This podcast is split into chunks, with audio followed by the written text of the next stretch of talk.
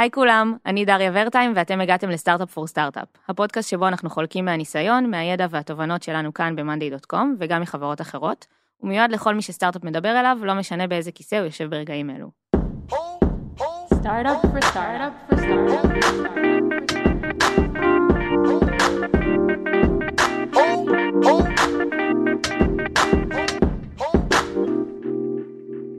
בפרק היום אנחנו הולכים לדבר על מחלקת ה business operations, שאחראית על כל האופרציה בצוותים שהם client facing בחברה. צוותי ה sales, ה-customer success, ה-customer experience וה-partners. זו מחלקה שיושבים תחתיה אנשי operations, אנשי פיתוח ואנליסטים, כולם עם אוריינטציה עסקית ועם מטרה עיקרית אחת, לאפשר למחלקות ה client facing לגדול בקצב מהיר מאוד. אז כדי לדבר על הנושא, נמצאים איתי היום אורן אקרון, שהוא Head of Business Operations. היי אורן. שלום דריה. ורז בן רון, ביזטק טים לידר במאנדי.קום, היי רז. אהלן, מה קורה? הכל נהדר. מדהים. יופי. איזה אה, כיף שתוך... אה, בוא נספר להם רגע איך הצלחנו להרים פה פרק משיחה בחתונה. וואי וואי, האמת שזה סיפור מיוחד, זה סיפור לא קורה מיוחד. בדרך כלל. אני ואת היינו באותה חתונה, ככה בקבבונים הרמנו פרק, נכון? בין הקבבונים נוצר פרק. אוקיי, אז על מה אנחנו הולכים לדבר היום, אורן? כמה דברים, קודם כל אני חושב שנדבר קצת על הסיפור של ה business operation בתוך monday, איך זה גדל, צמח ולמה, ומה משמעות המחלקה, איך היא בנויה, למה, אה, וננסה לתת קצת inspiration דרך דוגמאות אמיתיות בשטח, אה, איך אנחנו מביאים לידי ביטוי את העקרונות שלנו כמחלקת business operation אה, בעשייה שלנו. מעולה. אז לפני שנתחיל רק מה, תספר קצת מה התפקיד שלך בצוות? אז אני מנהל את הקבוצת BizOps, שאחראי, כמו שאמרתם, כל האופרציה של המחלקות client facing בארגון, מ sales, customer success, CX ופרטנרים. והתפקיד זה לרכז את האירוע הזה שנקרא BizOps. ורז, מה את עושה? אמ, אז אני בצוות של אורן, ואני אחראית על הצוות שנקרא BizTech, שהוא אחראי בעצם על הפיתוח של כל עולמות ה client facing, שזה אומר בעצם, זה business applications, כל המערכות שבעצם מאפשרות את העבודה הזאת ומאפשרות את האופרציה שאנחנו מנהלים בכל הגזרות. אמ, זה התפקיד הכי טוב בצוות אגב, כן. אבל בסדר. אוקיי, אז היום אנחנו בעצם נדבר ממש על הפעילות של המחלקה עצמה, איך ומתי בונים אותה, אה, ומה היתרון באנשי פיתוח במחלקה כזאת. אה, ואני רוצה להתחיל ממש מהבסיס. אז אה, אורן, תספר לי איך נראית המחלקה. ממי היא מורכבת. מעניין. אז היום אנחנו 16 אנשים, אה, יושבים פה הרוב בישראל וגם בניו יורק, אה, שאנחנו בנויים משלושה תפקידים בצוות, יש לנו אנשי אופריישן, אה, שהם יותר מתכללים את האירוע, מנהלי פרויקטים, ב front line עם ה business יושבים שם בפנים, אה, יש לנו אנשי פיתוח, שזה בעצם הצוות שרז מובילה, ה BizTech, אנחנו קוראים להם, ויש לנו אנליסטים. אז כלומר אה, שהם ה business analyst, רוחביים לכל ה client facing, כלומר יש לנו שלושה תפקידים שונים בצוות אה, ומתפזרים ב- בתוך ורטיקלים לפי ה client facing, בין ה sales, customer success, פרטנרים וכולי. והמחלקה גדלה די מהר, אז זה הזמן להזכיר שגם עשינו פרק איתך אה, לפני קצת יותר משנה, נכון? שבעצם זה היה ממש ההתחלה של המחלקה. נכון, אז uh, הפרק הקודם אני חושב שממש הקלטנו אותו לפני שנה ואיזה חודש, אז בזמנו היינו ארבעה אנשים, היום אנחנו 16, אז היא חישוב קל, צמחה פי ארבע. הסיפור של המחלקה בעצם מתחיל uh, סביב uh, השינוי שלנו כחברה, להבין שאנחנו צריכים להיכנס יותר ויותר לעולמות ה enterprise, ובעצם לה, להקים פה ארגון מכירות שמאפשר את אותו תזה של ה flywheel, לנוע יותר מהר, מי שרוצה להבין מה אני מדבר, אז אני מזמין, שולח אותו לפרק הקודם. תגיד רק במשפט מה זה באמת flywheel. אמ, כן, אז בעצם flywheel משמעותו הצורה שבה אנחנו עושים business.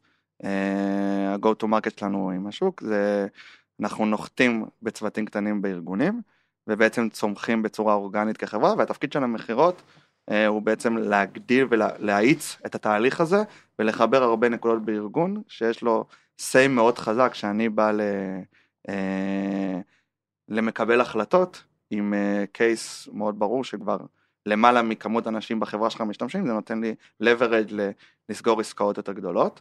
ובעצם את כל המנגנון הזה אה, היינו צריכים להקים בזמנו בשנת 2018 בערך אה, דרך עולמות הסלס. אז כמה מחלקת מכירות? נכון. למ- וצריך מיידית גם להקים אה, מחלקת ביזופס? לא. סלס אף פעם לא מתחיל ונגמר בסלס, זה תמיד אה, מתחבר לעוד עולמות, כי הלקוח באופן טבעי עובר עוד ידיים, אז זה מתחבר לעולמות ה marketing ועולמות ה product ועולמות ה-customer success שבזמנו לא היה קיים, ול finance וכדומה, ובאופן טבעי האופר... האופרציה של ה sales היא צריכה להתרחב למשהו הרבה יותר גדול, ולכן מהחזון הזה קם המשמעות של ה business operation, ש... שהתהליכים שלקוח עובר, הם לא מתחילים ונגמרים ב sales, הם עוברים עוד ידיים, וצריך קבוצה שמסתכלת על זה בפריזמה מאוד מלמעלה, אמ, ורואה את ה... ורואה, יכולה לחבר את החלקים החסרים מכל מקום של ה funnel של הלקוח. אוקיי, אז איש מכירות יצר קשר עם איזושהי, איזשהו צוות בתוך אה, ארגון, נכון, אנחנו מכוונים, מכוונים ל enterprise, יצר איתם קשר, סגרו עסקה, שם אתם נכנסים? רק אחרי שהעסקה לא, נסגרה? אנחנו נכנסים בר, ב, ב, תמיד, כאילו אנחנו בעצם הצד האנבלר, כלומר איש מכירות יצא, אנחנו לא עוזרים למכור, אנחנו מאפשרים את בוא התהליך. נשאל אותך, אני אשאל אותך שאלה, איך הגענו ללקוח הזה? למה לי- דווקא אליו? אז תגידי איך- לי את מה אתם יפה, עושים. לאיזה לקוחות אנחנו פונים, איך אנחנו פונים אליהם, מה התהליך שאנחנו עוברים מול לקוח, איך מנהלים מולו הזדמנות, כל המין מכונה הזאת שאפשר לדמיין אותה, שהיא לא, לא קורית במקרה.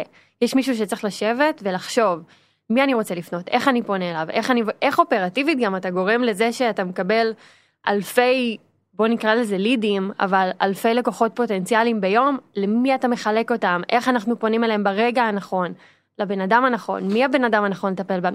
כל המכונה הזאתי, זה, זה התפקיד. כאילו, זה בדיוק התפקיד של האופס. ובסוף גם להצליח דרך התהליכים האלה לאסוף את המידע כדי להשתפר עוד ועוד כל הזמן. אז למעשה אנחנו מאפשרים את התהליכים האופרטיביים, אבל לא פחות חשוב, אנחנו דרך התהליכים האופרטיביים אוספים את המידע כדי לספק תובנות עסקיות שעוזרות לנו להתייעל ולצמוח מאוד מהר. אוקיי, אז אם אני מבינה נכון, אתם בעצם עושים את כל השלבים של ההכנה שמאפשרים לאיש המכירות בסוף לבוא ולסגור עסקה.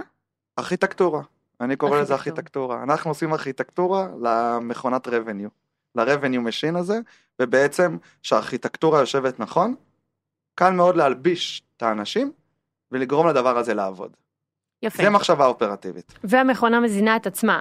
סיימת את התהליך, אתה בודק אותו, האם הייתי טוב, מזין את זה חזרה לתחילת התהליך, בודק את הדאטה כל הזמן ובודק האם אני יעיל מספיק, האם זה עובד טוב, האם אני, מה אני יכול לשפר, האם זה מספיק גמיש כדי לנוע פה במהירות שאנחנו צריכים, כאילו זה, זה אף פעם לא עבודה שהתחלת וסיימת. נכון, ולכן זה זה לא. מתחיל ונגמר בסיילס, כי בסופו של דבר הלקוח, התהליך שהוא מתחיל, הוא מתחיל בעולמות ה marketing, עובר יד ל sales, בהנחה שה sales סוגרים זה עובר את הידיים של ה-CS, יש את ה-CX שמלווים את זה תמיד, כלומר אתה חייב לתכלל על זה ממבט הרבה יותר גדול ואופרטיבית, מאשר רק מחלקה ספציפית. והיכולת להסתכל על זה ככה, מאפשרת לנו להיות קבוצה יחסית קטנה, אבל מאפשרת התייעלות וצמיחה מאוד גבוהה ב client facing. רגע, אז אני מחזירה אותך עוד פעם אחורה. אז לפני שנה הייתם ארבעה אנשים, נכון? כן. משהו כזה? ארבעה אנשים שעובדים רק מול צוות הסיילס. סיילס ו-CS עבדנו אז. סיילס ו-CS. כן. למה גדלתם? עם מי אתם עובדים עכשיו? למה זה לא נשאר אה, בצורה הזאת שהיא הייתה מאוד מאוד לין? אז, אוקיי, שאלה טובה. אז קודם כל, ברמת האידיאל, זה תמיד אה, נבנה ממחשבה שזה צריך להסתכל על פריזמה יותר רחבה, בענייני capacity לא יכלנו. אה, למה זה גדל? אני חושב שנוצר ערך מאוד עמוק שהמחלקה יצרה בעולמות מסוימים, שרצו את אותו ערך גם בעוד אזורים, זה אחד. שתיים, אני חושב שבאופן טבעי אה, התחלנו לייצר תהליכים שהם לא מתחילים, כאילו תהליכים שבנינו בסלס שהם לא מתחילים ונגמרים בסלס, הם גם פוגשים מאוד את הפרטנרים, הם פוגשים מאוד את העולמות של ה-CX, הם פוגשים מאוד את התפקידים השונים שבנינו ב-CS, וכאילו החיבור נעשה טבעית. זה כמו, זה, כמו איזה אורגניזם חי שהתפשט לעוד מחלקות, כי בסוף שבנינו תהליך קוסל, קוסל בין סלס לפרטנרס, אנחנו גם בעצם משלבים באופן טבעי את הפרטנרים. ושבנינו תהליך אה, של חלוקת לידים, אז למעשה זה לא מתחיל ונג... זה גם פוגש את עולמות ה partnership בחברה. ולכן באופן טבעי אה, זה איכשהו נכנס לכל עולם ה client facing, אה, וגם זה היה איזשהו כיוון שלנו כ... כארגון. לאפשר את, ה, את אותה התייעלות בכל מחלקה ב client facing. אוקיי, אז בעצם אתם יותר מסתכלים על המסע של הלקוח מאשר על המסע של, של המחלקות בחברה, אם אני מבינה את זה נכון. זאת אומרת, אתם מתחילים ללוות את, ה, את הפעילות של החברה מול הלקוח מהרגע הראשון שאנחנו יוצרים איתו קשר, או אפילו, או אפילו לפני, בשלב איסוף הלידים, וגם אפילו אחרי שנסגרה אז- עסקה מול ה-CS, נכון? אז נכון, אנחנו בעצם מאפשרים את אותם תהליכים עסקיים לתהליכים אופרטיביים מדידים, וכדי לעשות את זה, אתה, ואולי נדבר על זה בהמשך, אתה חייב אוריינטציה עסקית שמחייבת אותך להבין את מסע הלקוח. אתה לא יכול להסתכל על זה בפריזמה רק של איש מכירות, אתה חייב להסתכל על זה בפריזמה של איש מכירות או איש צ'אנל או איש CS, אבל אתה חייב גם להבין את הצד השני, על מנת לבנות סולושן מאוד טוב לכל התהליך האופרטיבי הזה, שמתחבר, מחבר את כל הנקודות בפאנל. אוקיי, רגע לפני שנצלול ממש לפעילות עצמה של המחלקה, למי זה מתאים? אה, זה רק לחברות שהן ממש ממש גדולות? בטוח לא רק לחברות גדולות, אני אתחיל ככה, וזה מאוד עניין תפיסתי. אה, לאורן יש אג'נדה מאוד מאוד ברורה לגבי הדבר הזה. אה, ברמה האישית אני, אני חושבת שכמה שיותר מוקדם, לא ברמה של חברות של שלושה אנשים, אבל מאוד מאוד חשוב לדעת לבנות את, ה, את היסודות האלה, את, את, את, את המכונה, מה שנקרא. בסופו של דבר, אני אמשיל את זה לבניית בניין. שאתה, אתה יכול לבנות בניין 10 קומות, הוא יעמוד יציב, אתה יכול לבנות 20 קומות, 30 קומות, אם היסודות לא חזקים, אה, מתישהו זה יתחיל אה, להיות רופף. ואז אה, פה ההגדרה, לדעתי מאוד חזקה של המחלקה, שצריכה לאפשר את אותם יסודות חזקים, וכדי לאפשר את זה צריך איזו ראייה מאוד רחבה על הביזנס ועל האופרציה ש, של הרבניו. ושזה יושב טוב ונכון ומוקדם, אז קל מאוד להלביש את אותן מחלקות שצריכות לצמוח, ואני חושב שזה מה שהצלחנו לעשות פה גם ב-Monday בהיבטי ה client facing. כן, אם אני מסתכלת, אה, אני חושבת גם על התהליכים שאנחנו עוברים בצוות שלנו, אז באמת אני, תגרום לי לחשוב על תשתיות. כאילו, יש המון המון פרויקטים שזה פרויקטים תשתיתיים, נכון. שאנחנו לא בהכרח רוצים לעצור את מה שאנחנו עושים ו- ולהתעמק בהם, ואנחנו יודעים שאם נעצור עכשיו וכן נעשה את זה, אז לטווח הארוך זה, זה ממש יועיל לנו ויהיה הרבה יותר אפקטיבי בהמשך. נכון, ואני חושב שזה מאוד, כאילו אם אני אסתכל רגע בפריזמה של BizOps, לפני פחות משלוש שנים היינו ב client facing, אה, לדעתי 20 אנשים, והיום אנחנו, אם אני לא טועה, אם אני מכליל גם את הריסלרים החיצוניים שלנו, את הפרטנרים החיצוניים, אנחנו למעלה מ-500. כדי לאפשר את זה חייבים יסודות מאוד מוצקים של תשתיות ותהליכים אופרטיביים ותהליכי growth, שאנחנו נוכל להביא כל בן אדם בתפקיד כלשהו, לא משנה מהו, למקסימום production שלו. כן, אז, אני אגיד לך שזה לא אתגר, זה אתגר, במיוחד בחברה כמו Monday, אתה כל הזמן שוקל ואומר, האם אני משקיע עכשיו בתשתית או אני רוצה לעשות growth. כל, כל, זו שאלה שאנחנו שואלים את עצמנו ממש כל יום, וכל יום צריך לקבל את ההחלטות, לכאן או לכאן. זה לא כאילו החלטה שאתה אומר, אני עושה תשתיות. בסוף, אתה חי בעמך, אתה חייב גם לתמוך בצמיחה הסופר סופר מהירה, ולדעת אה, לעש- לעשות את הכל, גם לבנות את התשתית וגם לאפשר ריצה ב- על אלפיים. אבל למה באמת אתם עומדים בהתלבטות הזאת? כי לפי מה שאתם מתארים לי, זה נשמע לי שאתם צוות שצריכים להתעסק בתשתיות. צריכים לתת לאנשי המכירות להתעסק במכירות עצמם, ואתם לעשות באמת את כל האופרציה מאחורי הקלעים. אז למה צריך, למה יש את ההתלבטות הזאת? אז דמייני לך מצב, וזה זה סיטואציה, זה יום בחיי, שהצורך העסקי משתנה כל חודש. אז עכשיו תשקיעי חצי שנה בלבנות תשתית שאולי לא תהיה רלוונטית, עוד חצי שנה כשתסיימי לבנות אותה. זה כל הזמן לחשוב ולעבוד בסייקלים יותר קצרים ולהיות סופר סופר אג'ילי כדי לבנות את התשתית הזאתי, אבל גם לתת ערך מאוד מאוד מהר. וכל הזמן לוודא שאתה לא רק keeping up, אלא גם מצליח לחזות את מה שהולך לקרות. וזה זה בעצם לדעתי הלב ליבה של הדילמה שלנו כל יום. כן, לוודא נכון. שאנחנו לא מתעסקים בדברים שבאמת... שהם לא רלוונטיים.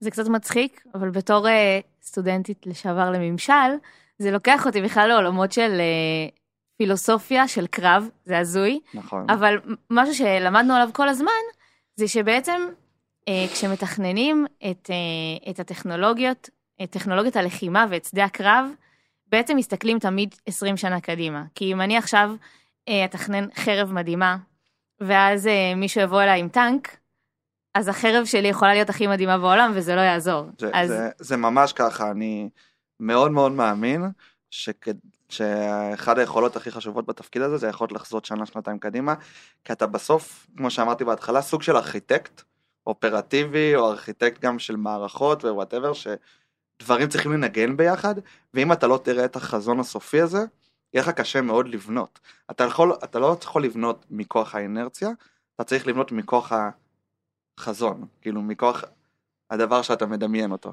ואגב, כשדיברנו על הסייקלים הקצרים, אם אין לך את הכוכב הצפון שאתה אליו מכוון, אתה לא תדע גם לסגור את הסייקל, אתה צריך לדעת שאתה בכיוון הנכון. גם אם אתה עושה צעדים קטנים כל הזמן, כל הזמן, ו, ורץ מהר, אתה צריך לדעת שאתה לפחות רץ בכיוון הנכון. כי אם אתה רץ לא בכיוון הנכון, זה אפילו הערך שנתת עכשיו הוא, הוא לא שווה, הוא, אתה לא בכיוון.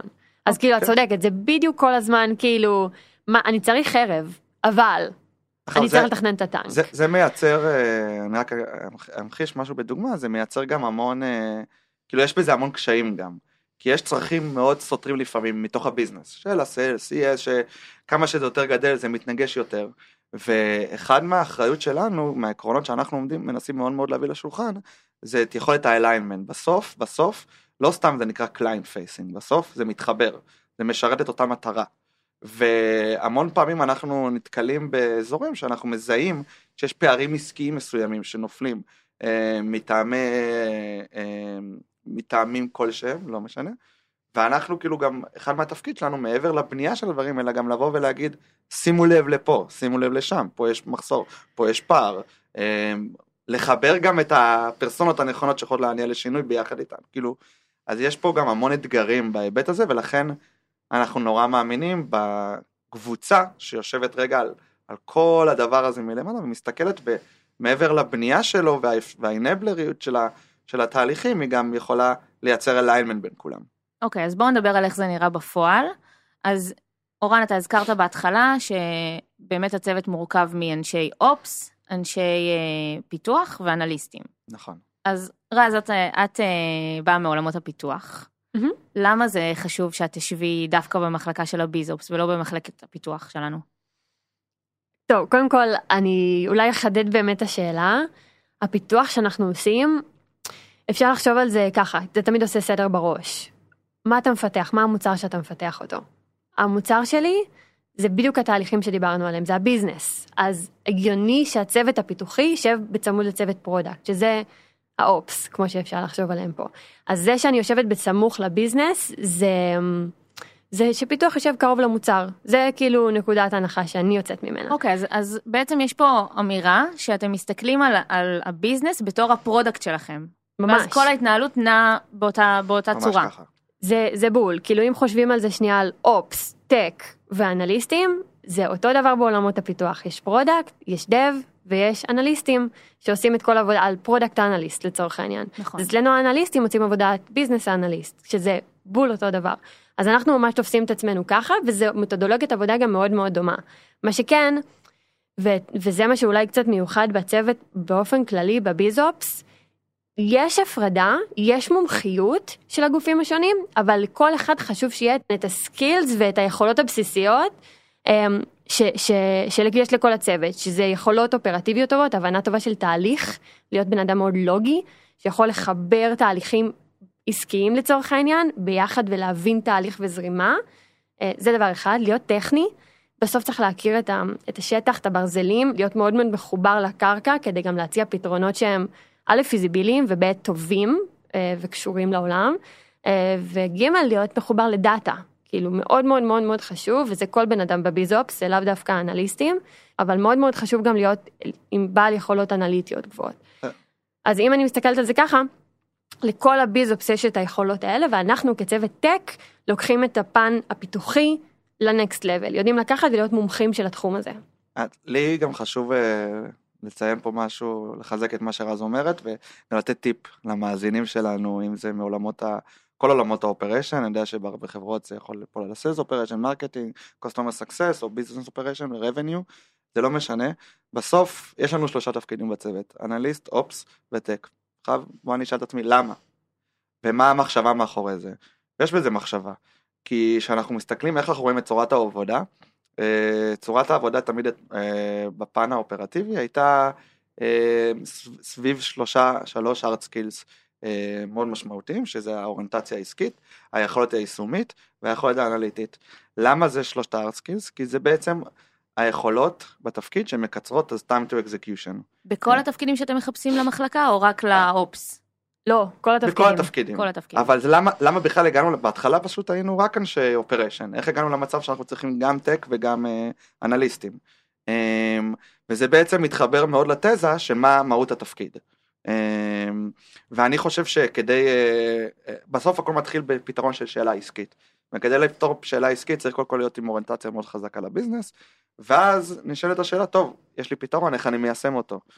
אם הכוח אצלי ביד ליישם, ה-time to execution יהיה יותר מהיר, אם יש לי את היכולת לעשות את זה, ולכן פה נכנס הפן הטכני, איך אנחנו מביאים אנשים שמצד אחד יכולים לראות ביזנס מאוד טוב ולהבין את מהות האתגר שנתקלים מולו, ומצד שני ללכת וליישם את הפתרון. אמ, ואז מגיע השלב האנליטי שבו אתה בעצם אומר, רגע, הבאתי פה תהליך לשולחן, האם זה קידם את ה business כמו שציפיתי שזה יקדם? לא יודע, בוא נחקור.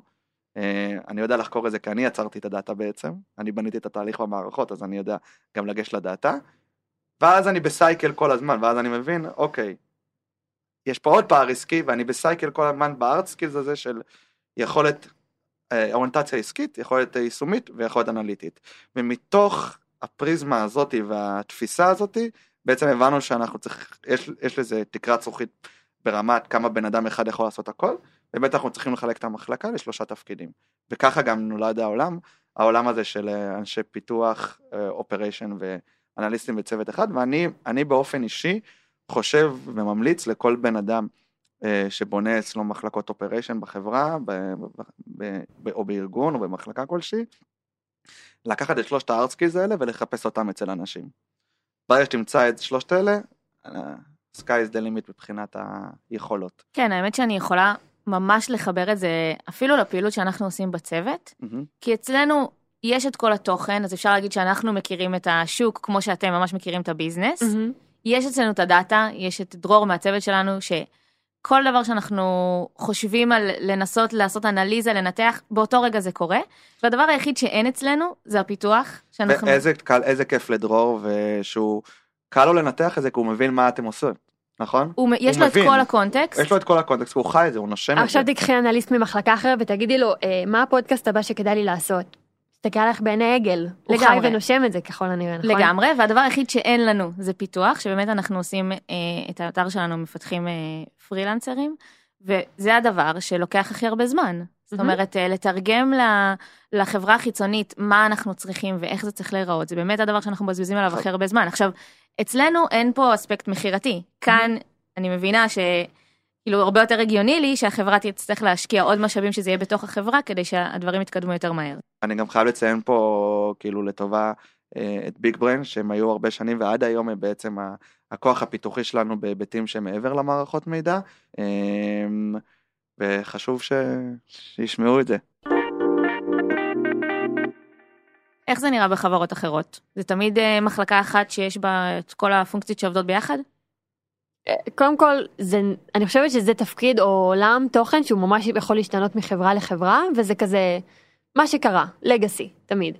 אמ, ודווקא מה שיותר מקובל בשוק זה דווקא לא המודל הזה שאנחנו רואים פה, אלא מודל הרבה יותר מפורק אני יכולה לקרוא לזה, כאילו ברוב המקרים את תמצאי את Sales Operations ב sales, זאת אומרת, באופן טבעי מחלקת sales תגדל לעצמה Sales Operations כי יש להם את הצורך, ומחלקת פרטנרים תעשה אותו דבר כי יש להם צורך, הם מבינים שיש להם אופרציה בין הידיים, אז יגדל שם partners operations ו-CS operations אותו דבר במחלקת CS וכולי וכולי, ובעצם ייווצרו כמו אה, תת מחלקות קטנות בתוך המחלקות אם שלהם, אה, ובלי קשר אמיתי ביניהם, בלי איזה מטריה אחת שמסתכלת על הכל מלמעלה ורואה את זה.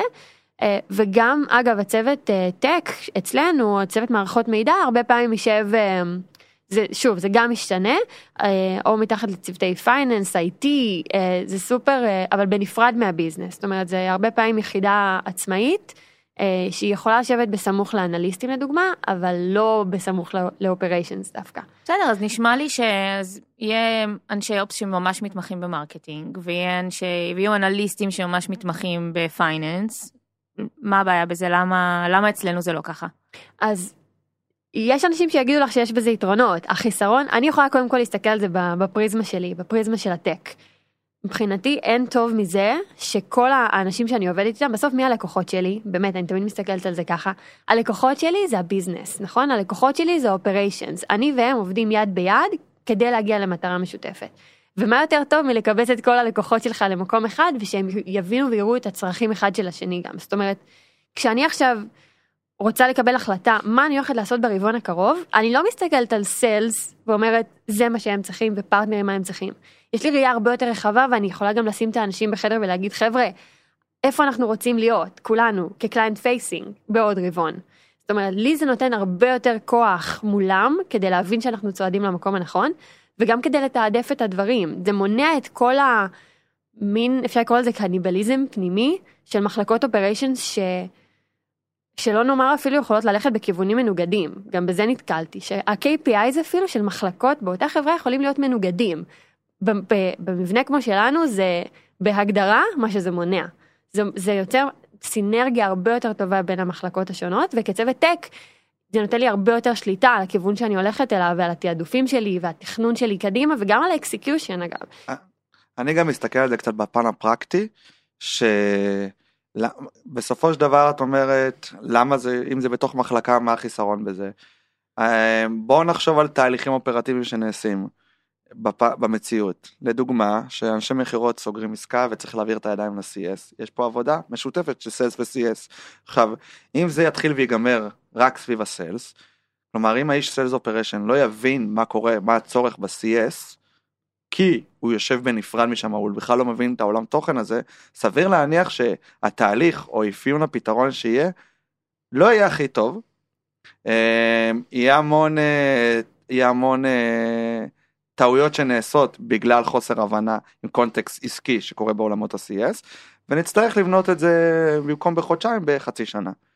שהם באותו צוות, מאפיינים ביחד את התהליך, עובדים במשותף, עובדים במשותף עם, ה... עם הטק, עם ה... יודעים להביא לשולחן גם את הצד של ה-CS ואת הצד של, ה- של הסיילס ברמת הביזנס, יש פה משהו הרבה יותר uh, מפרה, uh, שגם מקצר לנו את ה-time to execution, וגם בסוף ברמת ברמת הפתרון, אמ, כל בן אדם שיש לו התמקצעות אם זה sales או sale צריך להבין מה קורה בצד השני כי ה funnel הוא אותו funnel.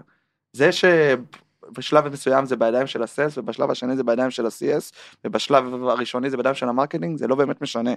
אני כאיש אופרשן צריך להבין מה קורה לאורך כל הפאנל ואיך הדברים עובדים ולמה ומה הסיבות בעסקיות מאחורי זה ואני חושב שפה הכוח של להיות באותו צוות. ובהמון אה, כאילו מה שלי יצא לראות מהמון חברות אחרות, שאותן הפרדות מייצרות אה, צווארי בקבוק מאוד עמוקים בין המחלקות, אה, פערים, ובעצם זה מונע לנוע מהר, ואנחנו חייבים להיות יצירתיים פה כדי לרוץ מהר. ואני חושב שהמודל הזה, אה, אם אני כן נותן כזה תפיסה קצת מעבר למה שקורה במאנדיי, אני חושב שהוא מתחיל לתפוס יותר ויותר תאוצה בהייטק הישראלי, אבל אה, הוא, במיוחד אה, כבר כמה שנים טובות בארצות הברית, למחלקות של revenue operation, business operation, כל חברה באמת לוקחת את זה לטעמים שלה, אבל הוא מודל שמתחיל לתפוס יותר תאוצה מההבנה ש... אותה הבנה של הדברים שציינו מקודם. איך באמת אז התפקידים השונים בתוך המחלקה עובדים ביחד? מה התפקיד של כל אחד?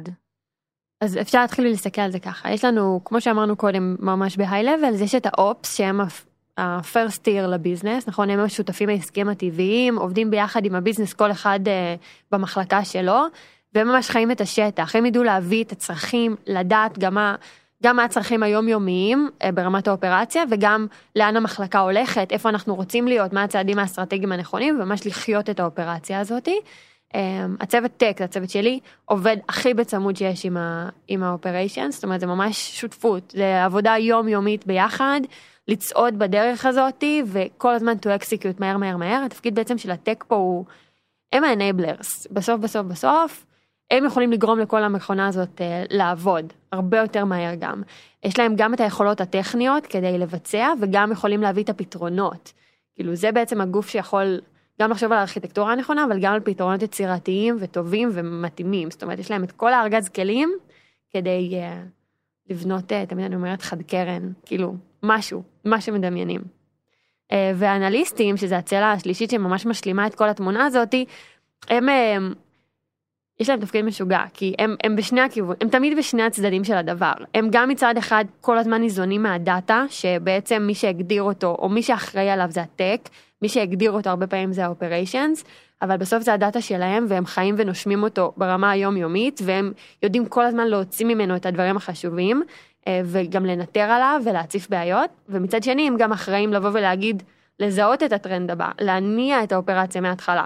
הם לבוא ולמצוא את ההזדמנות ולהניע את האופריישנס ולהניע את הטק לכדי הצעד הנכון ממש הבא. ככה, ממש, ממש. טוב, אז אנחנו עכשיו נמחיש קצת את הפעילות אה, של החברה באמצעות דוגמה. אז רז, מה, על מה אנחנו הולכים לדבר עכשיו? אה, רצינו לתת דוגמה לאיזשהו תהליך גדול, פרויקט גדול שעברנו פה, והאמת שאנחנו עדיין חיים ונושמים אותו, והוא כנראה פה כדי להישאר.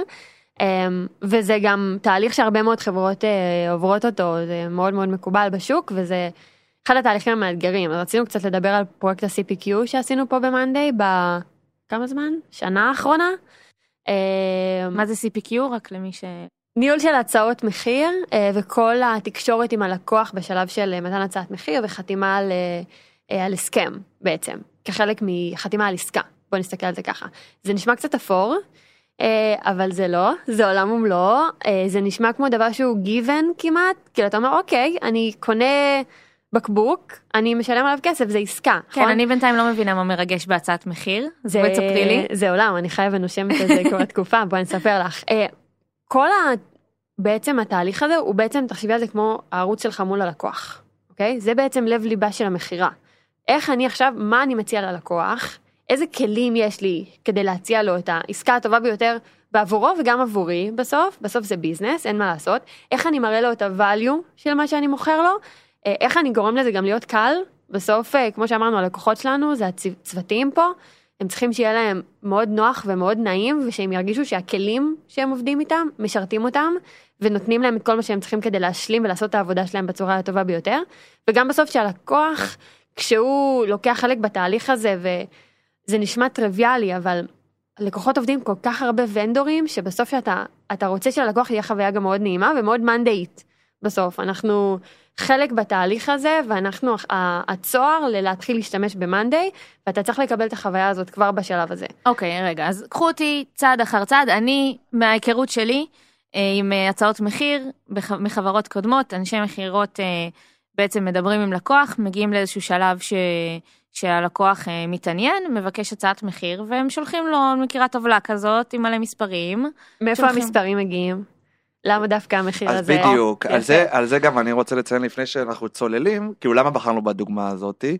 משני סיבות. אני חושב שזו דוגמה שממחישה אה, את המעורבות של כל כך הרבה אה, פונקציות בתהליך אחד של אה, נקרא לו proposal management, order management, שהוא חלק מאוד אינטגרלי בעולם המכירות, וזה מחייב אותנו להבין מאוד טוב את הפן הפיננסי, את הפן המרקטיאלי, את הפן המכירתי, את הפן ה-CSI, שזה משפיע בסוף גם קדימה ב down the funnel, בהיבט ה business, כדי לבוא ולתת פתרון טוב.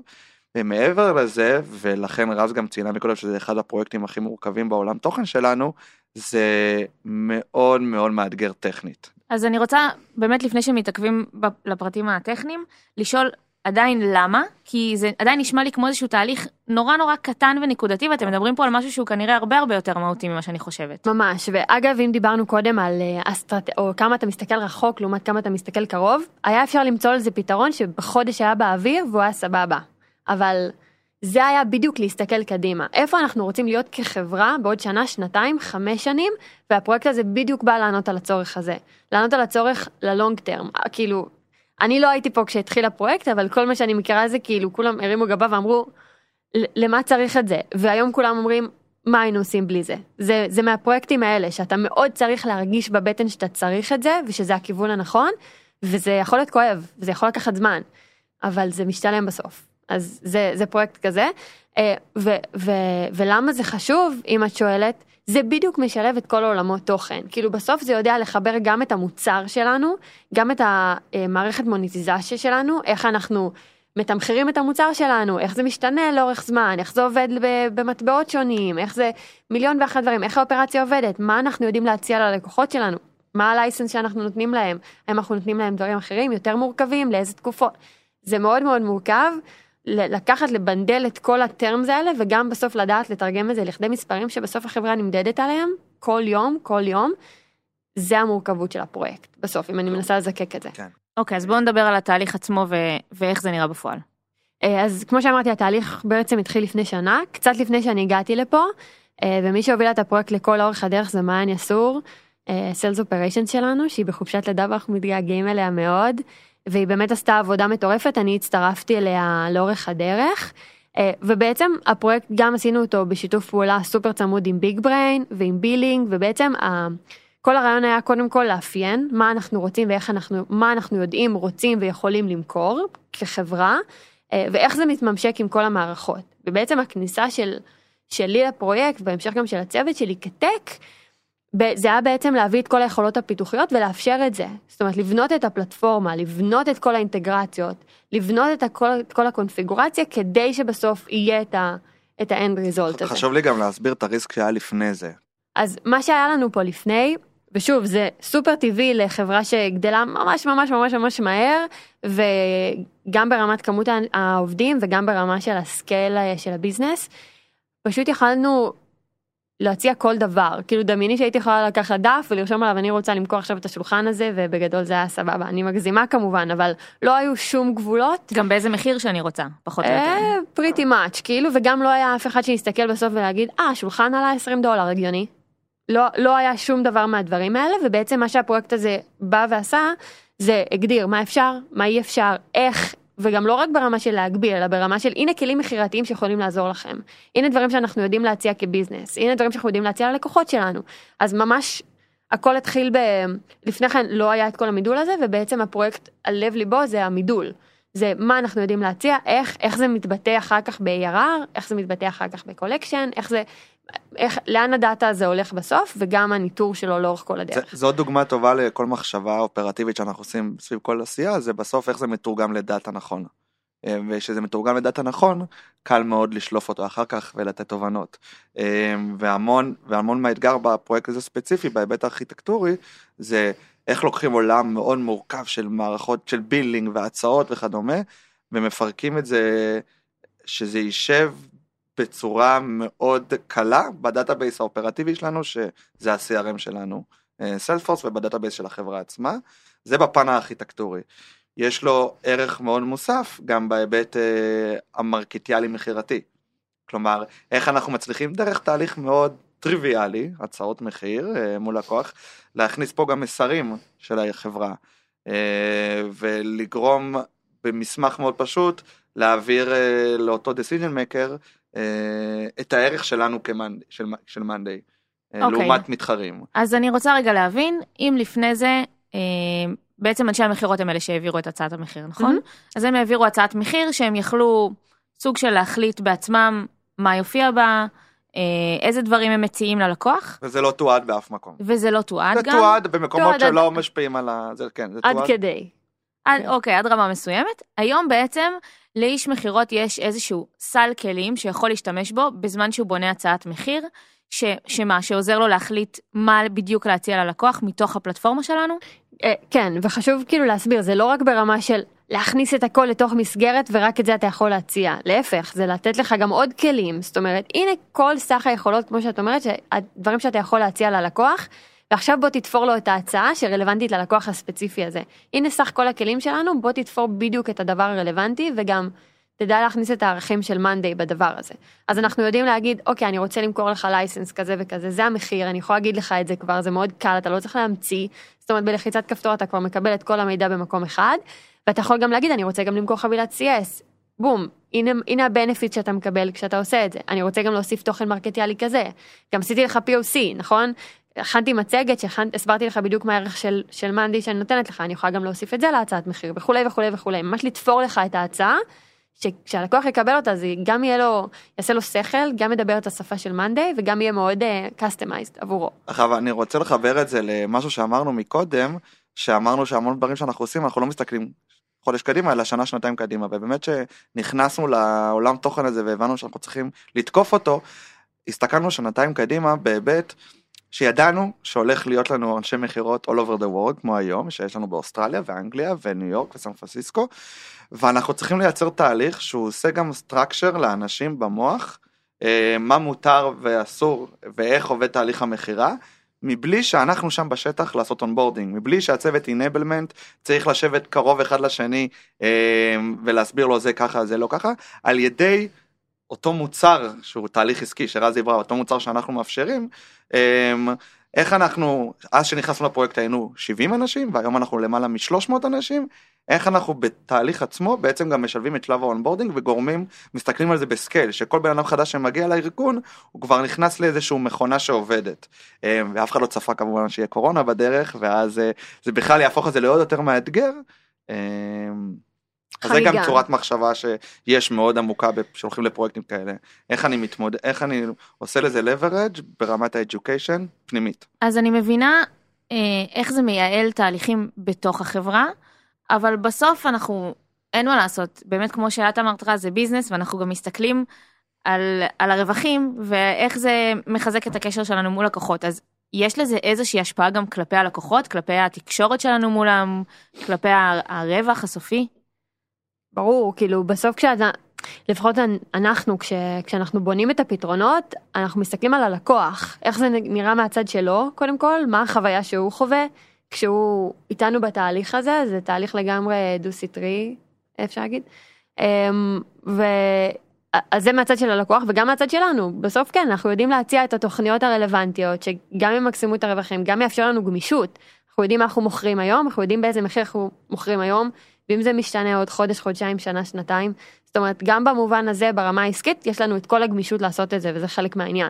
והיכולת לעשות את זה זה באמת לקבל אינפוטים כל הזמן מה, מהשטח אם זה מהמכירות עצמם זה אם זה להביא את ה marketing פה לתמונה שהם היה להם חלק מאוד משמעותי בפרויקט הזה של איזה מסרים אנחנו מעבירים בשלב הצעת מחיר. אנחנו לבד לא יכולים לקבל החלטה ולהבין A to Z איך זה מה הדבר הנכון מבחינת המכירה מבחינה מרקטיאלית כי יש מומחים מומחים לכל דבר אבל אנחנו יכולים לתכלל את האירוע הזה ולהביא את כולם לשולחן ולה, ולגרום לדברים לזוז. וערך מוסף הגדול שלו לדעתי אני רואה ב, באותו דבר זה גם בסופו של דבר אותם הצעות הם אמורים לנוע בתוך הארגון כנראה לכמה וכמה מקבלי החלטות וכנראה שהם רואים עוד הצעות. עוד הרבה הצעות. עוד הרבה הצעות, מאוד חברות, ואם אנחנו נוכל בצורה מאוד מדויקת להעביר מסר מסוים, או להעביר איזשהו ערך מוסף מעבר למה המחיר ופיריוד של התוכנית, של, ה, של המערכת יחסים איתנו כמאנדיי, יש לזה יתרון מאוד משמעותי, לא, לא, לא נמדד, אבל יש לזה איזשהו ערך מוסף מאוד גדול, וזה תלוי באמת ביכולת שלנו לספק פתרון, שהוא לא רק נותן לנו ערך פנימי, כמו שאמרת, של ייעול תהליכים ודאטה נכון, ו structure ל onboarding לאנשי מכירות חדשים, אלא הוא גם נותן ערך כלפי חוץ, ובשביל זה אנחנו צריכים להצליח להביא לשולחן את האנשים הרלוונטיים עם המומחיות המקצועית, והוא בעצם הביא את כולם לשולחן, והכריח אותנו לעבוד ביחד בצורה טובה שתמיד עבודה נכונה ביחד אה, מייצרת אה, מולידה ילדים אה, אה, מוצלחים לעולם. אה, אבל בכל זאת אני, אני רוצה להתעקש, כי אני אומרת, זה היה יכול להיות גם בצורה אחרת, זה היה יכול לקרות, כאילו חברה אחרת שהאנליסטים שלה יושבים בפייננס ויש את האנשי מכירות והם לא יכלו לעשות את זה איזשהו פרויקט משותף וליצור גם הצעת מחיר כזאת. כאילו מה, מה היה פה כל כך, אה, מה היה הערך המוסף פה? קודם כל צריך להבין מה, איפה הדאטה שלך יושב. אוקיי? את אומרת כאילו finance, נכון, זה הגיוני, ומכירות. אף אחד מהאנשים האלה הם לא אנשים לא של דאטה, באמת, כל אחד יש לו מקצוע, נכון? יש אנשים של דאטה, הם לא אנשים של דאטה, סליחה, ואנשים של לוגיקה. בסוף יש פה המון המון המון לוגיקה ואוטומציה שמעורבים בדבר הזה. אז בסוף צריך את הגוף הזה, את המומחיות, שאגב, פה נכנסת העבודה של ה tech מאוד מאוד חזק בצוות, של לקחת את זה ולקחת את העולם הזה ו- ולהביא את המומחיות שלך לשולחן איך בונים את הארכיטקטורה הנכונה. ברור שאיש מכירות יודע מה הוא רוצה למכור האם הוא יודע איך זה צריך להישמר ב database ומה צריך להשפיע על מה ואיך הלוגיקה צריכה לזרום ומתי היא קורית וברמה הטכנית האם זה קורה ברמה יעילה האם זה יתאים כשנמכור עשרת אלפים עסקאות בחודש. זה, זו בדיוק המומחיות שנכנסת פה ופה העבודה של ה tech נכנסת מאוד מאוד חזק והעבודה הכי צמודה שיש עם, ה, עם ה ops כמו שהיה לנו בפרויקט הזה ופה זה בדיוק בא לידי ביטוי. אתה כשאתה מכיר את כמו שאמרנו קודם, את השטח ברמה הכי טובה, הפתרונות יבואו ממך. כי אתה יודע מה אפשר, אתה יודע להציע לאנשים דברים שהם לא יכולים לדמיין אותם אפילו. זה, זה בעיניי לפחות, וככה אני תופסת את התפקיד, זה, זה המהות של הטק. לגרום לאנשים, לברוא להם חלומות שהם לא יכולים לחלום אותם אפילו. כאילו להביא להם את הפתרון, שהם לא שהם לא מספיק חכמים כדי לחשוב עליו, הם לא פשוט מכירים את היכולת, ואתה בא ואתה מגשים להם את הדבר הזה. האמת שזו נקודה מעולה, כי אני חווה את זה באמת מהצד השני, של הרבה פעמים אני, את יודעת, זה לשני כיוונים, או שיש לי חלומות נורא גדולים ורעיונות, ואז ולא ריאליים. אני צריכה שמישהו יבוא רגע ויגיד לי, שומעת, ייקח שנתיים לפתח את זה, זה לא ריאלי. או דווקא בצד השני, שאני לא יודעת בכלל שיש איזשהו פתרון סופר פשוט שיכול לשדרג לנו, אני חושבת על האתר, אז נגיד לשדרג לנו את האתר ברגע ולעשות חוויה הרבה יותר טובה לאנשים שנכנסים ורואים וצורכים את התוכן שלנו, ובאמת פה צריך את הבן אדם הזה ש... שידע ויגיד זה אפשרי וזה לא אפשרי. בדיוק, וזה, בעיניי זו עבודה טובה של, של, של טק. לעבוד עם ה... עם ה לצורך העניין, אופס, זה יכול להיות גם עם האנליסט, עם מי שזה לא יהיה, ולדעת להביא את הפתרונות הנכונים והיצירתיים וה, והיעילים גם, זאת אומרת, לה, זה, זה להיות מקצוען בעיניי בתחום, ולגרום לבן אדם לא, הרבה פעמים באים ואומרים לי, אני צריך את זה ואת זה ואת זה. לא, לא, לא, לא, לא. עוצרים, מה הצורך, מה, מה, מה, מה החזון, איפה אנחנו רוצים להיות, בוא, בוא תגיד לי מה התוצאה, מה אנחנו מנסים להשיג, ונמצא כבר את הפתרון הטכני שהוא הכי טוב, אבל אל תיקח אותי בדרך, אני, אני אקח את הדרך, תגיד לי איפה, איפה אנחנו רוצים להיות ביחד ונגיע לשם. כן, זה בדיוק ההסתכלות של product שאמרתם קודם. מהמם. אני חושב שזה ממחיש שני דבר, שני עקרונות שדיברנו עליהם בהתחלה, זה היתרון בזה שהתפקידים האלה יושבים בצוות אחד, והיתרון שכל המערך הזה יושב בתוך הביזנס. אה, כן, מה ש... כאילו העניין הוא ש, שהטק והאופס יושבים באותו צוות לדוגמה, בצוות שלנו איך שהוא בנוי היום. זה מעבר לזה שזה יוצר עבודה הרבה יותר מפרה ונותן גם לטק למקסם את היכולות שלו וגם לאופס. אה, זה פשוט שם אותנו במצב שאנחנו יכולים גם לדלבר הרבה יותר מהר. זאת אומרת, העבודה המשותפת הזאתי, שלא צריך כל פעם להתחיל מההתחלה, אה, נותנת לנו פשוט לרוץ הרבה הרבה יותר מהר וה-time to execution מתקצר בצורה משמעותית. וזה גם אה, נותן לכל בן אדם בצוות ממש למקסם את היכולות שלו, כמו שאמרתי, ולהביא את, ה, את הצד שלו לנושא. אה, מה שכן, ו, ו, וזה לא מאוד נפוץ בשוק, אני יודעת, אה, אבל האנשים בצוות שלנו בביזטק הם מאוד מאוד עם אוריינטציה עסקית. זאת אומרת, מאוד מאוד חשוב, כש- כשאתה חלק מהצוות הזה, יש פה, אתה חלק מעסקה. זאת אומרת, אתה מצפה שהאופס שאתה עובד איתו יבין את העולם תוכן שלך, יבין את העולם הטכני, ידע לדבר איתך את השפה, אז אתה צריך גם לתת את האינפוטים העסקיים שלך. אתה צריך לדעת להביא ממך. אתה צריך לדעת לחשוב קדימה על הביזנס. זאת אומרת, תמיד לצם, לשים את עצמך בצד השני, וזה בעיניי מה שייחודי. זאת אומרת, הדבר הזה, לדעת לשלב בין היכולת הטכנית לבין הראייה וההבנה העסקית, ואיפה, הרבה פעמים אני שואלת את האנשים, מה אתה חושב שנכון? כאילו, מביאים לי בעיה טכנית לשולחן, ואני אומרת, לא, אבל מה אתה חושב שנכון לביזנס? לגרום לאנשים לחשוב על זה, וזה בעיניי הדבר ש- שמביא למצוינות. אז אני, אז אני אוסיף רגע על מה שרז אמרה, זה ממחיש עוד יתרון מסוים שהיכול, העובדה שאנחנו יושבים בתוך המחלקות, עם המחלקות, סליחה, בעמוק בביזנס, אמ, זה מייצר קודם כל לגוף שלנו את היכולת להבין מהר מאוד את הצרכים העסקיים ולתת פתרונות, וזה לא באמת מאוד נפוץ, אה, כי בדרך כלל הצוותים האלה הם יושבים בנפ... אה, במבנה שאנחנו יצרנו אותו, הם יכולים לשבת מאוד בנפרד, ואז. הזמן שלוקח לך להבין בכלל על איזה בעיה אתה רוצה לתקוף הוא, הוא, הוא מאוד ארוך והוא משפיע מאוד על ה execution וכמו שאמרנו מקודם ה execution פה הוא חלק מאוד קריטי במיוחד שאנחנו צומחים מאוד מהר אמ, אז אני חושב שזה ממחיש עוד יתרון מאוד מסוים. במיוחד, אה, אני חייבת להגיד, כאילו, בתור אה, צוות הטכני, כאילו, מה יותר טוב מלחיות ולנשום את, ה, את המוצר שלך? זאת אומרת, אתה עולה לישיבות קבוצה, אתה שומע את האנשים, אתה יודע אם המוצר שנתת להם הוא טוב, אולי הוא לא טוב, אגב, ואתה צריך אה, לשנות אותו, אבל אתה חי מאוד מאוד מאוד קרוב לשטח, אתה לא חי משמועות, אתה לא חי רק עם האופס, אתה לא שומע את הדברים ממקור שני, אתה חי ונושם, אתה חלק מהביזנס והם חלק ממך, זאת אומרת, הם ירגישו גם מאוד בנוח לפנות אליך ולתת פידבק חיובי, שלילי. בעיניי גם ברמה האישית זה, זה פשוט מעצים, כאילו אתה ממש מקבל הבנה הרבה יותר עמוקה של העולם תוכן שאתה מתעסק איתו. כן, זה באמת אם חוזרים להקבלה של ה product, אז אני חושבת על הדומיינים שיש אצלנו, שבאמת מורכבים מאנשי פיתוח ו product ו design, שכולם עובדים למשל על ה mobile, אז נכון. כולם יש להם את ההתמחות הזאת ב mobile, אז כאן יש את ההתמחות ב business. מהמם. נכון. נכון, ממש. ממש לפי ה vertical, ו- בפן- ב sales, customer success, ממש ככה. ואולי כשאנחנו מדברים על זה עכשיו זה נשמע סופר טבעי, אבל כאילו מהיכרות עם התעשייה, לרוב זה ממש לא ככה. זאת אומרת, לרוב בצוותים, אה, בוא נגיד מקבילים של אה, מערכות מידע, biztech ו- ודומים, יש ממש הפרדה מאוד ברורה. יש מפתחים, הם מקבלים דרישה, הם, הם מקבלים ממש ספק, זה מה שאתה צריך לעשות, הרבה פעמים בלי הקשר עסקי, בלי בכלל ה... למה, איך, לאן זה מוביל אותנו כחברה, מה ה-KPIs, מי נמדד על זה, למה, כמה. זה הרבה פעמים מאוד מאוד מנותק מהקשר, ואגב זה יכול גם מאוד מקובל שיש מנהל פרויקט, מיישם, מפתח, זאת אומרת, אותה משימה יכולה לעבור ארבע ידיים כדי להשלים את התמונה השלמה, ופה אנחנו אומרים לא, לא. אנחנו מקצרים את הסייקל הרבה יותר, אנחנו שמים אותך הכי קרוב שאפשר לביזנס, כדי שאתה תבין מה אתה צריך לעשות, תביא את הפתרונות וגם תיישם אותם בפועל. אז הבנתי את היתרונות, מה מאתגר? מה קשה הכל- בכל הדבר הזה? הכל קל. קל. שאלת השאלות. כאילו אנחנו מציירים שהכל פשוט וזה ואינספיירינג אבל יש המון אתגרים. אמ, קודם כל באופן טבעי צמיחה מ... ברמה האישית אני אגיד כאילו כי מי שמנהל את הקבוצה צמיחה מארבעה אנשים ל-16 אנשים זה מאתגר בפני עצמו. וצמיחה של כל אותם אה, מחלקות שאנחנו עובדים איתם. מ... אה, לא יודע להגיד כמות אבל כמעט כל שנה פי שלוש.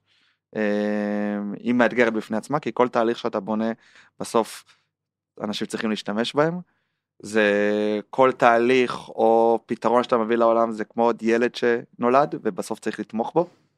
אה, ואז אתה מגיע לנקודה מסוימת שאתה שואל רגע אנחנו עושים maintenance או אנחנו עושים יותר growth או אנחנו בונים את העתיד כאילו איפה אנחנו איך אנחנו משחקים בכל העולמות בצורה יעילה עם מספר לא מס...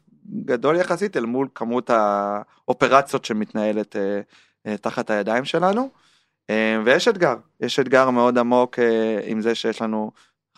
כאילו אנחנו נותנים שירות לטיימזונים מאוד שונים, מאוסטרליה שקמה באופן מאוד מהיר בשנה האחרונה, וארצות הברית ואנגליה וסן פרנסיסקו. אה, יש אתגר לתמוך בכל מה שאנחנו עושים. אה, יש אתגר בזה שהביזנס רץ מאוד מאוד מהר. אה, והמון פעמים אנחנו צריכים להשלים כאילו להשיג אותו אה, כדי לאפשר את מה שרוצים את אותם חלומות שלאנשים יש. אה, ויש אתגר גם של אה, גיוס של אנשים. אה, בצורה שבה אנחנו רואים את התפקיד. בוא, אני, אני יכולה מהפרספקטיבה שלי, אני פה בשנה האחרונה, כמו שאורן אמר, אני הגעתי לצוות, היו ארבעה, חמישה אנשים בצוות, ועכשיו אנחנו 15, אז רק הצמיחה אצלנו ברמה של אפילו לעשות onboarding, כאילו אפילו אם רק נסתכל על זה, אה, בין היתר ה onboarding שלי, כן? אבל אה, לבנות את הצוות ו- ולשמור גם על המהות שלו, וגם עדיין to keep up עם ה business כל הזמן. אה, אז זה, זה, זה אספקט אחד של הדברים, וכמו שבאמת צמחנו ב bizops, ככה ה business גם צמח, ועוד בזמן קורונה, זאת אומרת, דמייני להקים אופרציות אה, מאפס, שלא פגשת את האנשים שאתה עובד איתם פעם אחת. כן. עד לפני חודשיים לדעתי.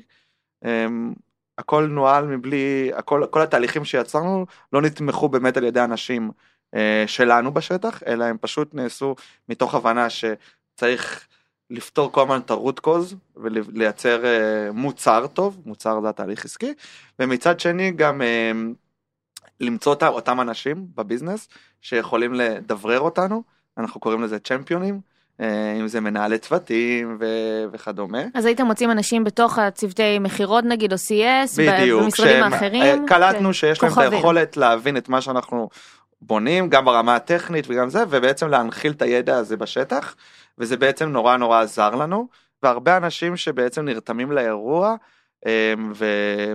ובעצם אה, עוזרים לנו מאוד להנחיל את הדברים שאנחנו בונים. ומצד שני, תקופת הקורונה בעצם שמה אותנו מול אתגר של, אני חושב שזו הייתה הצמיחה הכי גבוהה שלנו אה, מאז שאני פה. אה, כחברה. התחלת- כחברה. ובנינו המון המון תהליכים, ופתאום אין לנו שום גישה לשטח. אנשים שמגיעים אה, מגויסים מרחוק, אה, ואין להם את השנייה רגע לשאול את המנהל או את החבר בכיסא ליד, תגיד מה אני עושה, ופתאום כל אירוע קטן הופך להיות טיקט, או שהוא הופך להיות שיחת זום של חצי שעה, ובעצם זה הכריח אותנו להיות סופר יעילים לא רק במה שאנחנו בונים אלא גם בשירות שאנחנו נותנים. וזה אתגר שהיה קיים אבל הקורונה העצימה, קשה לי להסביר אפילו כמה פי 200 ואנחנו עד היום חיים את זה וזה מאוד מאוד מאתגר במיוחד עם טיימזונים שונים במיוחד עם אנשים שאין להם היכרות אישית ואנחנו כל היום נוברים עם עצמנו איך איך לפתור אותו ואנחנו מנסים להביא רעיונות יצירתיים לשולחן ברמת התמיכה ואנחנו גם מספקים תמיכה אבל ממשיכים לייצר אקזקיושן uh, של גרוס. גם עוד משהו שאני יכולה לתאר לעצמי זה אתם הרי כל הזמן אומרים שאתם צריכים לחשוב קדימה אז אם המחלקה גדלה אה, סתם אני אומרת מ-50 ל-100 איש אוקיי אז הם צריכים לעשות את ההתאמה הזאת אבל אתם גם אולי צריכים כבר לחשוב על ה-200 איש. בדיוק. בטח. בדיוק. ונכון מה שאתה תבנה היום אתה לא צריך לבנות על הפתרון ל-50 איש אתה חושב על הפתרון כבר ל-200 איש. כי אם תבנה את הפתרון ל-50 איש שתגיע ל-100 אתה תפרק אותו מחדש ותבנה שוב. אז אתה כל הזמן צריך לראות קדימה אה, וזה מתבטא בהכל במה שאתה בונה באיך שאתה תהליכים שאתה מייצר בגיוס whatever. אבל באמת אחד האתגרים הגדולים ואנחנו האמת חיים אותו עד היום כל הזמן זה האלמנט של התמיכה. אה, תמיכה מרחוק, תמיכה בתהליכים שמשתנים כל הזמן, תמיכה באנשים חדשים שבאמת לא יודעים. אה, זאת אומרת הרבה פעמים אתה אומר וואי איך הוא לא מבין לא הוא לא יודע אה, כן זה משהו שגם משהו שלנו נראה מאוד טריוויאלי לא כזה טריוויאלי בדיוק. וזה צריך להבין כן. את זה. זה משהו שאני חווה גם בצוות שלי כאילו אני פתאום כשהצטרפו אלינו אה, עובדות חדשות אז אני בראש שלי הם יודעות הכל כאילו פתאום זה להיזכר במה אתה לא יודע. ממש. אז ב- לעשות את זה בכמויות של אה, הכל במכפילים של כאילו בעשרות ובמאות אה, תוך כדי שאנחנו גדלים בעצמנו. אה, ובאמת אנחנו מביאים פתרונות כל הזמן אנחנו מנטרים אחרי הדברים האלה כל הזמן כדי כל הזמן לראות אה, איפה אפשר להשתפר איזה נקודות הן הכי כואבות כאילו זה מה שאנחנו שמים עליו המון המון דגש עכשיו ובחודשים האחרונים כדי למצוא פתרונות. וזה אומר כל פתרון יצירתי שאפשר לחשוב עליו זה אומר uh, לעצור הכל ולעשות עכשיו האקתון שכאילו כולם יושבים ושוברים את הראש וגם uh, בונים פתרונות יצירתיים ומוצאים בעיות שורשיות ובאמת פותרים אותם מהשורש או יושבים עכשיו יום שלם וכולם רק עושים תמיכה וכאילו מורידים את גובה על מיליון ואחת דברים כל הזמן אנחנו ברמה של כאילו סטטוסים יומיים על הדבר הזה. אה, ואנחנו חיים אותו אה, וכל הזמן צריך להיות פשוט סופר יצירתי אה, ואופן באמת אופן מיינדד כדי להתמודד עם זה. כן. והיצירתיות הזאת היא באה לידי ביטוי בהרבה דברים שאנחנו בונים היא גם באה לידי ביטוי בצורה שבה אנחנו מנסים באמת לתת שירות.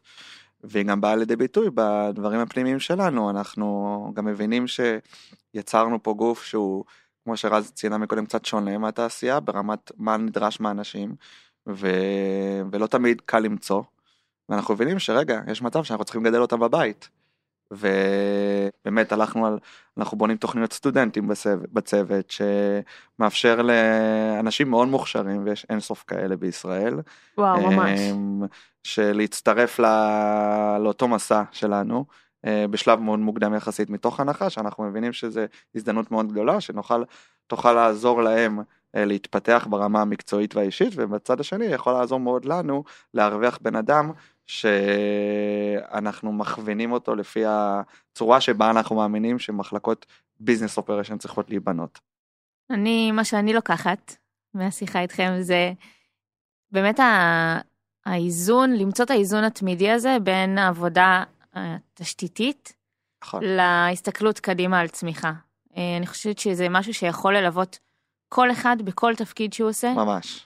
לא נראה לי שיש תפקיד שנוגע רק בצד אחד של הדבר הזה ויש חשיבות לשני הצדדים. כן אין תשובה נכונה. נכון. זאת אומרת את לא תמצאי תשובה אחת אה, קוקבוק שיגיד לך איך להתנהל את כל זה- הזמן זה, חיה זה את זה. דילמה מה שתיארת לך זה דילמה שאתה פוגש אותה בכל תפקיד. מיזם ועד uh, CEO ועד VP כזה ואיש מנהל צוות זה לא משנה זה בסוף הדבר החשוב זה להתמודד עם הדילמה כן ולא ללכת על אה, כיוון אחד אלא כל הזמן לשאול את עצמך ו- ולפקפק בעצמך אפילו נכון, שאתה עושה את הדבר ממש, הנכון. ממש ככה. ולי חשוב רגע לציין שלא מדובר בכלל בי וברז, אה, יש פה צוות גדול, ומבלי כל ה- הסינרגיה הטובה שקורית בין האנשים, ומבלי כל היכולת של האנשים ליזום ולהביא לשולחן דברים חדשים, חדשניים וחדשים מהיבטי מערכות ודאטה ותהליכים עסקיים, לא היינו יושבים פה ומדברים, כאילו ברמה האישית, תודה לכולם, זה... ממש, איזה כיף. ממש. נראה לי שבנימה אופטימית זו נסיים. אז תודה רז, תודה רבה. תודה אורן, תודה דריה. תודה שהאזנתם. יאללה ביי. Startup for startup for startup. Thank you.